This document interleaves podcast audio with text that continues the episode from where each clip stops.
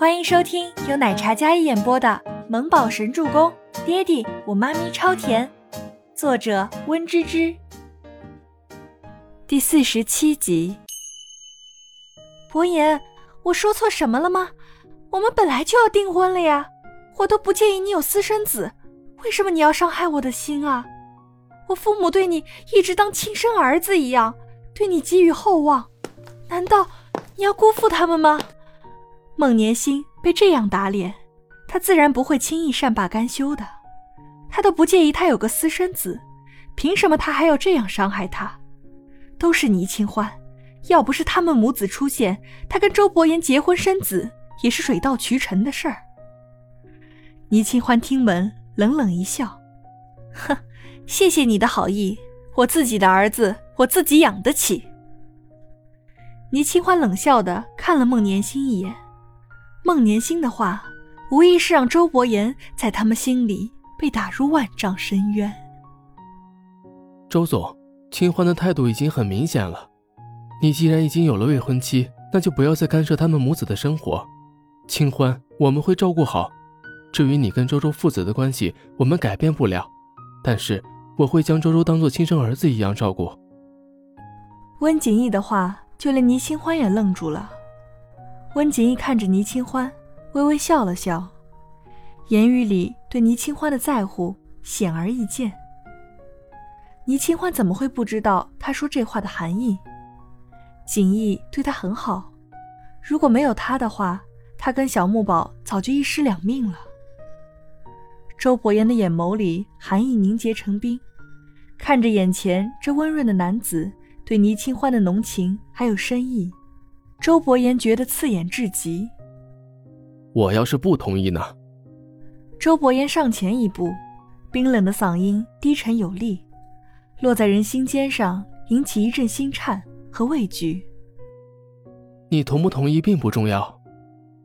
温景逸淡然回眸，温润的眸对上对面男人阴鸷的眼神，一冷一静，纵然气场不一样。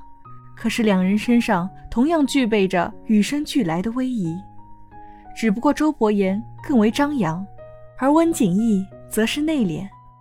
二人对立而战，周伯言深邃如夜的黑眸闪过一丝凛冽的光芒，看着倪清欢，不知怎的心头一颤，尤其是男人身上的清冷，瞬间隐含着几分戾气。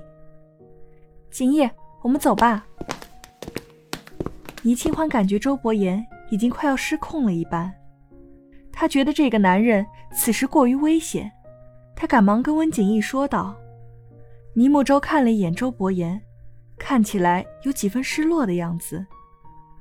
孟年心心里得意，他此时退到一边，只要他咬定他跟周伯言有婚约，那么倪清欢那个女人就该识时务。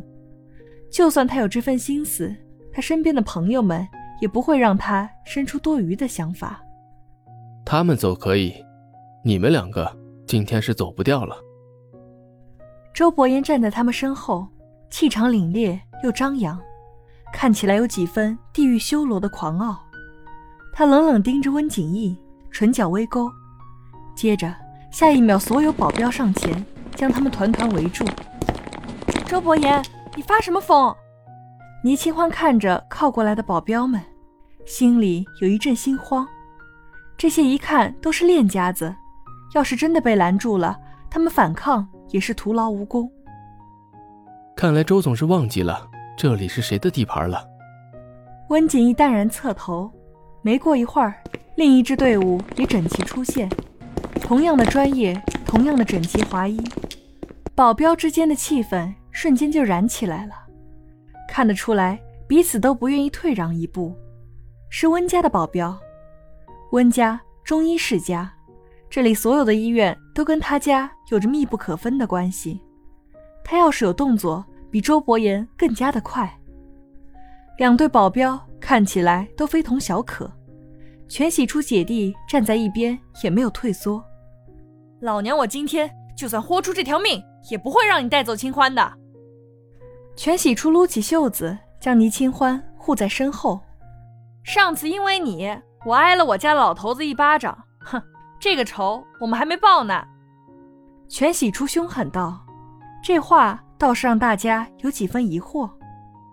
初初，你难道是因为他才被赶出来的？可不是嘛！我爸想巴结他，但被我给祸害了。老头子怎么会放过我？巴结？一个小保镖有什么好巴结的？所有人都对周伯言的身份了如指掌，唯独倪清欢还云里雾里的。”他还是以为周伯言是被那富婆包养的关系，所以周伯言的身价也是水涨船高。气氛僵持不下，甚至说有几分诡异。周伯言铁了心的要将倪清欢母子带走，似乎只要温景怡有所动作，下一步他就一声令下，然后整个医院里就要打起来似的。停！既然这件事儿是因我而起。那么我没有别的要求，我只要知道五年前的真相，然后再做决定。倪清欢示意大家不要冲动。妈咪，倪慕舟抱紧了倪清欢的大腿，看起来小家伙在这一堆黑衣保镖中有些不安的。哼，真相就是呀，当年这个人玩弄你的感情，拿着一笔分手费出国深造镀金去了。丢下年少有孕的你不管不顾，全喜初道：“真的？”